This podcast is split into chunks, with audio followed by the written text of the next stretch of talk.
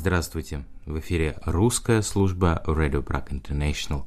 В студии вас приветствует Антон Каймаков. И вот он наступил, первый новогодний день, первый день 2023 года, с чем я всех и поздравляю. И надеюсь, что этот год будет гораздо счастливее, чем ушедший. А в первый новогодний день Радио Прага вас приглашает на прогулку, вернее, в путешествие по всей Чехии. Мы побываем сегодня в главном бастионе гусита в городе Табор, прогуляемся в одном из самых красивых мест на севере Моравии под названием Рейвис, перенесемся в средние века, отправившись в Тахов, ну а также заглянем в голодоморню Штернберга. Итак, слушайте в эфире Radio Prague International.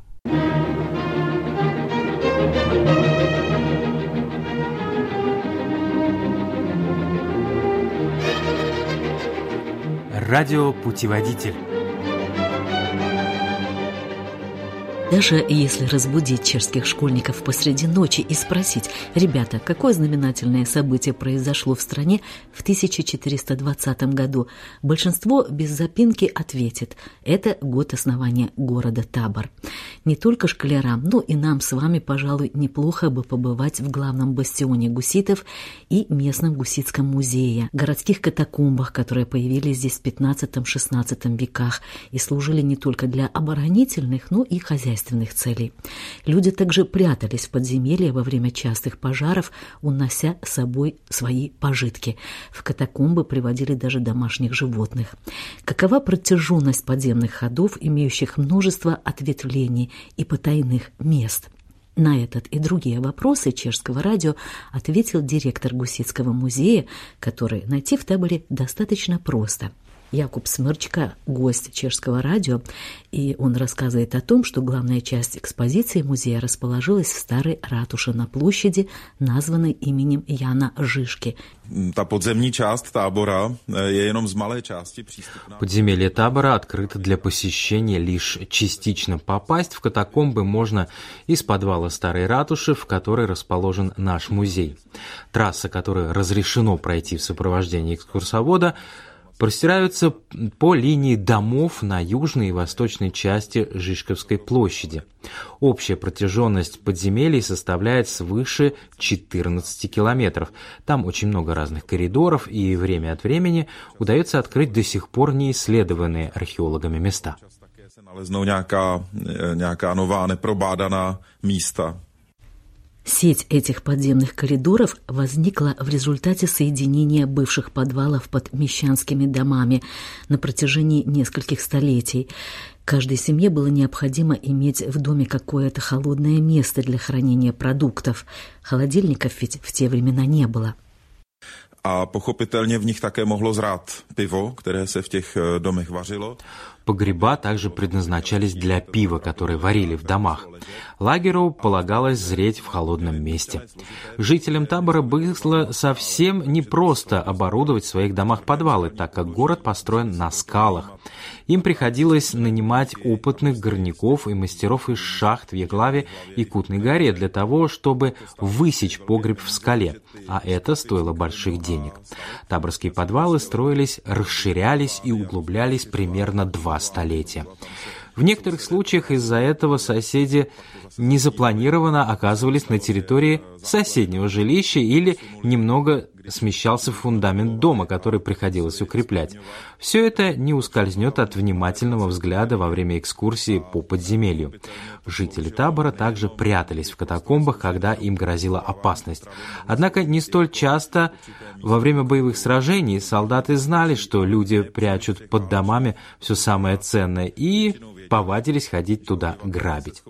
Убежищем подвальные помещения служили прежде всего в мирное время, когда не удавалось победить пожары. Там не только прятались от уничтожающего пламени, но и оставались жить неделями и даже месяцами до той поры, пока не отремонтировали после пожара жилище. Dlouhé týdny, ne měsíce, než se nahoře podařilo ten dům opět postavit a obnovit. Интересной достопримечательностью города являются также Бехинские ворота. О замке Котнов, построенном в догуситский период в XIII веке, за крепостной стеной которого возник город Табор, сегодня напоминают именно они, где хранилась экспозиция о жизни в средние века, а также смотровая башня Котнова, куда туристов приглашают в летнем сезоне. Zrovna v letošním roce, 18. dubna, zde otevřeme novou expozici. 18 апреля мы откроем новую экспозицию в объекте Бехинских ворот, посвященную истории табора. И завершить ознакомление с нашим городом мы рекомендуем, поднявшись на башню Котного, с чем в среднем темпе наверняка справятся и люди старшего возраста, так как она не столь высокая, как Костельная башня.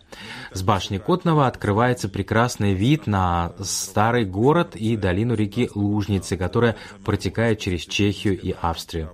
Я бы также хотел обратить внимание, что сейчас завершается реконструкция старой ратуши, где находится наш музей, что не влияет на режим работы выставки и экскурсий в подземелье. Уникальный готический зал откроется во второй половине года. Открытие будет приурочено к традиционным таборским встречам. Za to krásný pohled na staré město i na údolí řeky Lužnice. Говорит директор Гусицкого музея Таборские встречи призваны напоминать об атмосфере, царившей в городе в начале XV века во времена правления Яна Жишки и Строцного. В эти дни по улицах города проходят костюмированные шествия гусицких воинов во главе со своим вождем, а на театральных площадках под открытым небом разыгрываются сценки и проходят концерты средневековой и современной музыки. Посетители праздника могут понаблюдать за королевским рыцарским турниром, перекусить на старочешской ярмарке или основательно подкрепиться в старинных трактирах, где предлагают блюда старинной местной кухни. В Гусицком музее, напомнил директор можно увидеть и редкое оружие. Гуситы использовали ручное огнестрельное оружие, которое называли пищалами. Именно отсюда позже произошло название пистолета. К сожалению, образцов такого оружия почти не сохранилось, и, как рассказал директор музея, им известно лишь о существовании двух экземпляров, один из которых находится как раз в экспозиции местного музея.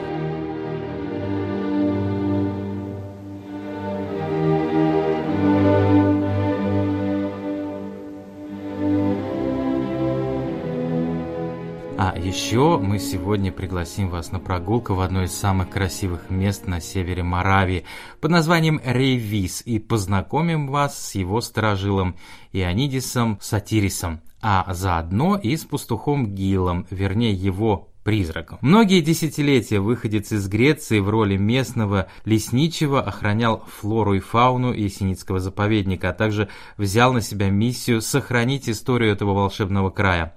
В поселке Рейвис, расположенном на высоте 780 метров над уровнем моря, насчитывается всего лишь около 80 домов. Некоторые из них, как, например, пивная в виде выставки стульев портретов является подлинным раритетом. Однако сначала послушаем рассказ о таинственном прадеде и проклятом им горбатом пастухе. Ну а в качестве экскурсовода выступит Ларета Вашкова. Нашим проводником по волшебным здешним местам станет Иоаннидис Сотирис, греческой национальности, которому пришлось в девятилетнем возрасте покинуть свою родину. В этот период в Чехию переселились 14 тысяч его земляков. Он живет в Ревизе уже с 1948 года и является настоящим патриотом этого края, а также автором нескольких книг об истории и легендах Есеницких гор. Над его домом в Ревизе, к слову, получатся чешский и греческий флаги, и местные жители, полушутя, говорят, что это наиболее высоко обитающий греческий посол в Европе, а может даже и во всем мире.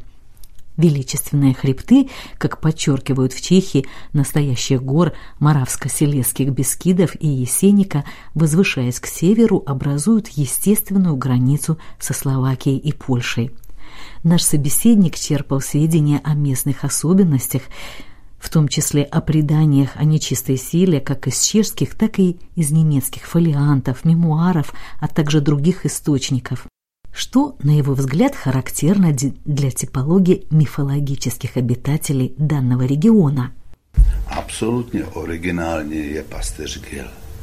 Tady v tomto kraji a je to jeden z takových Совершенно оригинальным героем здешнего края является пастух Гил. Это один из краеугольных камней здешней мифологии. Горбатый пастух Гил – 15-летний грешник, превосходивший своей греховности и взрослых, проклятый прадедом и превращенный им в гнома. Вечно голодного, которого никто не приютит под крышу, вот веками он страдает и блуждает вокруг озер. Прадед не только самая высокая гора в Есениках, но еще и дух, или, если хотите, бог. Так вот, пастух Гил может выступать под разными обличиями. Одна из легенд гласит, что он преобразился в черного пуделя и покусал путешественника, который умер от заражения крови и похоронен на местном кладбище в Есенике. Переносит нас в мир древних сказаний давний житель этого края. Среди жителей области вокруг Ревиза получили распространение нередко родовые устрашающие предания. Во многом они связаны с местными торфяными болотами – Пока здесь не существовало фашинного покрытия, люди нередко оказывались посреди болота по колено, в воде или даже точнее грязи, боялись, что трясина может их засосать. Среди местных сказаний поэтому преобладают легенды, повествующие об исчезновении города Гунаграда, который когда-то здесь существовал, однако как сквозь землю провалился из-за греховности городского населения. А в области Золотых гор, Златые горы по-чешски бытуют прежде всего легенды о добыче руды. Однако легенды легендами, а жизнь в горах Есенники продолжает течь своим руслом. Несмотря на то, что большая часть свыше 270 гектаров заповедника вблизи поселка Риби спокоится на темной глади болота, посетители могут быть спокойны. Местные туристические трассы очень хорошо обозначены. Má to velikánskou tradici.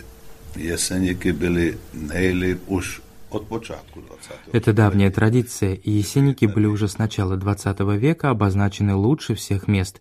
Здесь существовало судетско-немецкое туристическое общество, члены которого очень кропотливо помечали туристические тропы на карте и устанавливали указатели. Их методы и стали потом образцом во всей уточняет Иоаннидес Сотирис. Поселок Ревис известен своей народной архитектурой. Первый дом здесь построили еще в 1768 году, однако подлинным раритетом считается одна из местных пивных. Ранее это был винный кабачок. Není to český název, je to, protože v češtině nemá žádný význam, Вырезанные из дерева орнаменты и детали в основном украшают пенсион Ревис, ранее известный в округе под названием Анусского хата. Большинство этих фрагментов было вырезано в начале XX века, но среди них есть прямо антикварное строение. Это редчайший и очень красивый винный кабачок, где сегодня разливают пиво. Он был построен в 1795 году. Вся работа была сделана вручную. Конечно, и балки вытесали вручную и пропитали бычьей кровью. Приобретя это питейное заведение в 1890 году, плотник из Есеника по имени Браунер сразу же принялся его совершенствовать и украшать. Вначале это были вырезанные из дерева обои, а в начале прошлого века – Мастеру пришла в голову оригинальная мысль, почему бы не вырезать из дерева стулья, спинки которых будут изображать завсегдатаи этого трактира. Ten si tu židli musel zaplatit a pokaždé, když přišel do hospody, Завсегдатай должен был купить стул у трактирщика, но зато, придя в очередной раз в кабачок, он мог рассчитывать, что будет сидеть на своем личном стуле. До сих пор в трактире сохранились стулья, которые являются карикатурными изображениями приходского священника, лесничего, пономаря или других местных жителей, как, к примеру, сумасшедшая Бетте. Она вылезала на самые вершины деревьев, выстроившихся в аллею, и оттуда пела. Prikrásne piela. A o tam tu spievala, spievala veľmi krásne. S ručkou na vojne bol, otca matku nenavštívil. 12 rôčkov na vojne bol, otca matku nenavštívil. Už vojačik domov ide, В 2000 году было решено воскресить традицию вырезанных из деревьев стульев. Так что и ныне завсегдатый кабачка может заказать стул-автопортрет, заплатить за него и всякий раз, появившись в пивной, расположиться именно на нем. Сегодня прихожих встречают улыбкой или характерным прищуром глаз стулья – чемпион Чехословакии по велосипедному спорту 1968-69 Фридрих из Брно, который навещает пивную по приезду сюда, или местные штамгасты, так на немецкий манер называют постоянных посетителей – каменщик Сватя Станя или столяр Павел Водак, и, естественно, как же без нашего проводника, сатириса Юанидиса в зеленом камзоле лесника? Автором карикатурных стульев является пан Сидлик из города Фридек Мистек. Как мы уже говорили, Сотирис Юанидис является знатоком и подлинным патриотом Есеницкого края. До девяти лет он жил в деревне, которая была расположена на уровне 1025 метров над уровнем моря, и родители его, уехав в Чехословакию, поселились в Ревизе, который находится на уровне 780 метров над уровнем моря. Поэтому, считает собиратель легенд, в этом смысле ему повезло, и теперь уже ему трудно себе представить жизнь в другом месте. Все-таки это горная местность.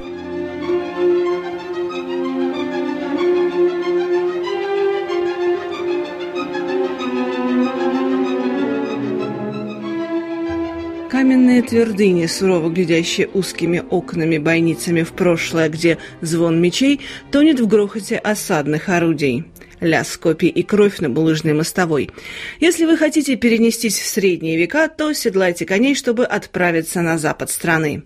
В семи с небольшим старочешских милях, то есть в 54 километрах от Пельзеня, вы найдете Тахов. Укрепления этого города дошли до нас в том виде, какой обрели в XIII-XIV веках, а одна из его улиц в память о жестокой битве до сих пор носит название «Кровавая».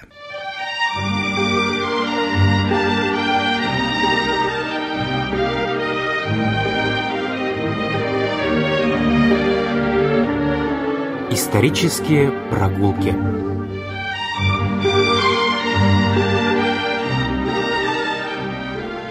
70-х годах XIII века Пшемысл Атакар II приказал построить здесь новую крепость, вокруг которой основал королевский город Тахов. Его обнесли мощными стенами с 26 оборонительными башнями. Почти километр этого внушительного сооружения сохранился до наших дней как напоминание об эпохе короля Железного и Золотого. Хозяином Тахова был и король-рыцарь Ян Люксембург и его сын, император Священной Римской империи Карл IV. Tady krásně vidět kostel. Ten eh, byl součástí toho vnitřního prostoru nebo toho Здесь прекрасно виден храм, который был частью внутреннего Тахова и одновременно служил самой высокой точкой и сторожевой башней города. Наверху всегда жил пан на башне, который мог прекрасно видеть не только то, что происходит внутри города, но и за его стенами. Башня костела, в свою очередь, оснащена четырьмя маленькими башенками, с которых можно смотреть на все четыре стороны света. Čtyři malé věžičky, ze kterých na všechny světové strany byl krásný výhled. объясняет костелян Таховского замка Павел Волтер. Если внутренние городские стены были двойными, то внешние делались узкими. Конечно, не последнюю роль здесь играла и экономия материала, однако дело было не только в этом, но и в определенной оборонительной стратегии. Vemte si, že ty hradební věže jsou poměrně blízko u sebe. Jak těch věží Оборонительные башни находились достаточно близко друг от друга. Их было 26, что для такого небольшого города, которым Тахов являлся в средние века, кажется большим количеством. Однако никогда не существовало прохода с одной башни на другую, то есть каждая из них была самостоятельной оборонительной единицей. То есть если вы захватите одну башню или даже следующую, Взять другие вы сможете только спустившись вниз. А там бы вас уже поджидали таховские рыцари и горожане, полные решимости защищать свое имущество и жизни и готовые вступить в бой. То есть, если враг завладевал одной или двумя башнями, он ни в коем случае не становился победителем. То есть, большое преимущество заключалось в большом числе башен даже при малом числе обороняющихся. Věží, ale s malým počtem obránců. Каменные стены защищали Тахов вплоть до середины 15 века. В течение столетия город успешно противостоял всем захватчикам. Однако удалось все же врагам его взять. Až v tom roce 1427 husické vojsko kousek od té horní městské Только в 1427 году гуситскому войску удалось пробиться через городские ворота. До сих пор там находится самая известная улица Тахова, которая называется Кровавая. Это название никогда не менялось, несмотря на то, что до 1945 года большинство населения составляли немцы. Эта улица называлась Блутгассе, Кровавая улица. То есть ее название не менялось ни по национальным, ни по каким другим соображениям. Эта короткая небольшая улица остается знаменитой и легендарной. В 1427 году на ней вступили в схватку гуситские войска с горожанами Тахова. Только тогда пали оборонительные рубежи города. Однако и во времена Карла IV и в другие периоды истории стены прекрасно выполняли свои оборонительные функции. Так что мы все в Тахове гордимся этими стенами, которые остаются его неотделимой частью.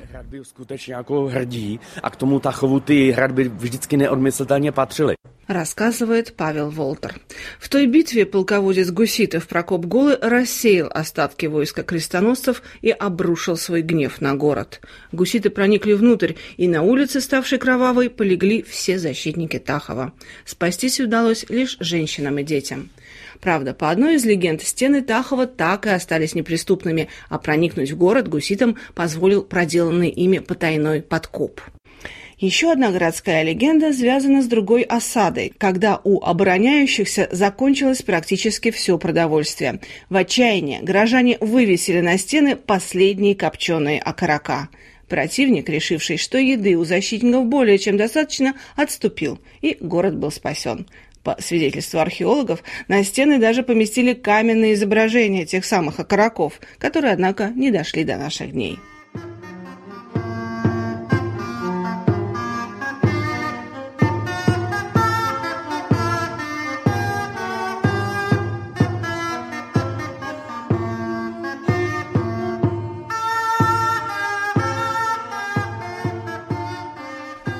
Из 26 оборонительных башен до наших дней сохранилось 21.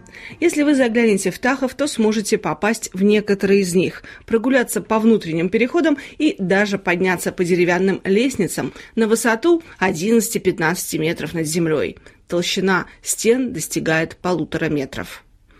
Горожане, которые всегда гордились своими стенами, реставрировали их еще в XIX веке, а в последний раз в 1980-е годы.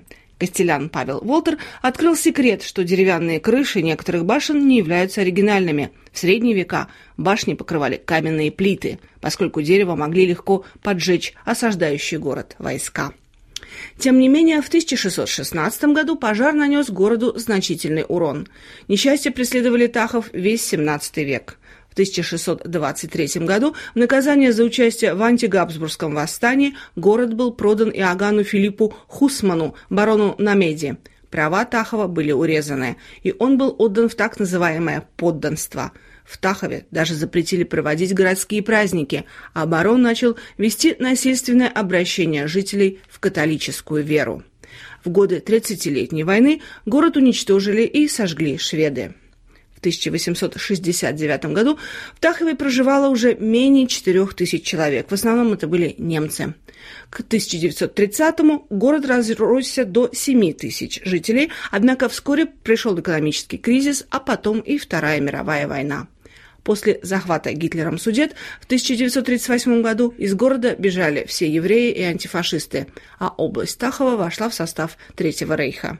В 1945-м немецкое население оттуда было выселено, а его место заняли переселенцы из других областей Чехии, из Словакии и из числа чехословаков, живших ранее на Украине и в Румынии. Сегодня население Тахова составляет около 12,5 тысяч человек.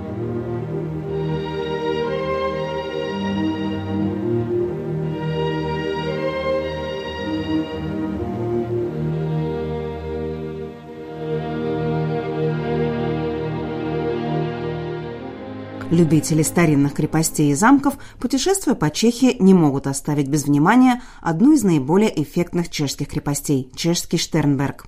Она чрезвычайно фотогенична и смотрится сурово и неприступно, возвышаясь на холме над рекой Сазовой.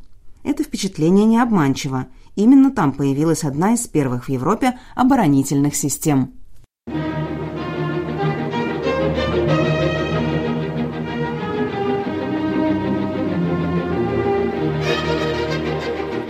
Радиопутеводитель